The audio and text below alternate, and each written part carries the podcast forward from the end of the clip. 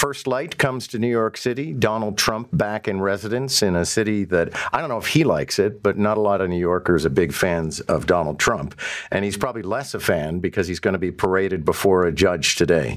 Here to map out what lies ahead is NBC News White House correspondent Jon Decker, who also happens to be a lawyer. Jon, nice to have you.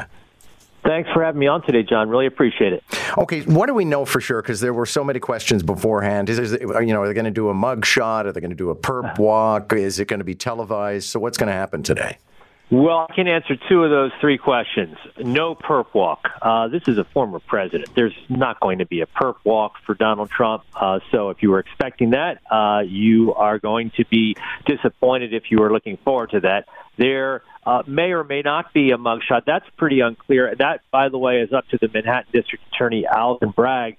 And as far as video, video of the former president entering his plea of not guilty, we will not have video of that. Uh, the judge has ruled there will be no video in his courtroom. He is allowing still cameras, but those still cameras will get photographs prior to the former president entering his plea uh, as it relates to the charges that have been brought against him by this Manhattan grand jury. Now, you have a very distinctly different legal system from ours. Normally, we would know what the charges were when the accused entered the courtroom, but this is all going to be unsealed today. It's going to be like a big reveal on a game show.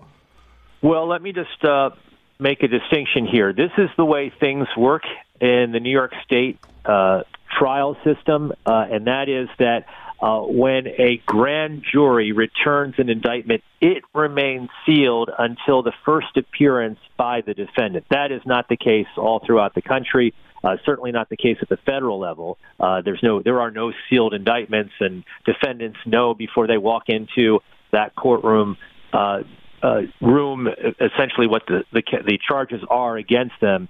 Uh, but it's not the case with Manhattan. And uh, very interesting that even the lawyers for the former president at this point still do not know the exact charges that will be presented against their client. What's the timeline, do you think, in terms of when a trial would happen? I mean, is this going to be after the presidential cycle? Uh, my, when you ask this question, it is just pure speculation to anybody that you ask this question to. But I will tell you, John, uh, if you look at what happened with the uh, trial, which just concluded in December, the tax fraud trial against the Trump organization, from the time of the indictment until the conclusion of that trial with a verdict, that was 15 months.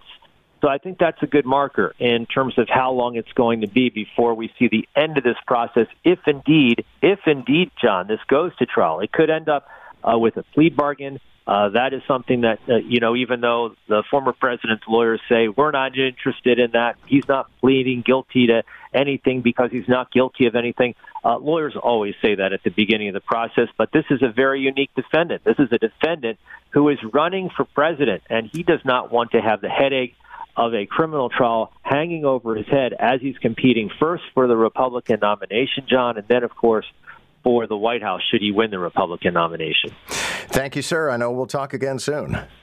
Thanks, John. Have a great day. NBC Bye. News White House correspondent Jon Decker.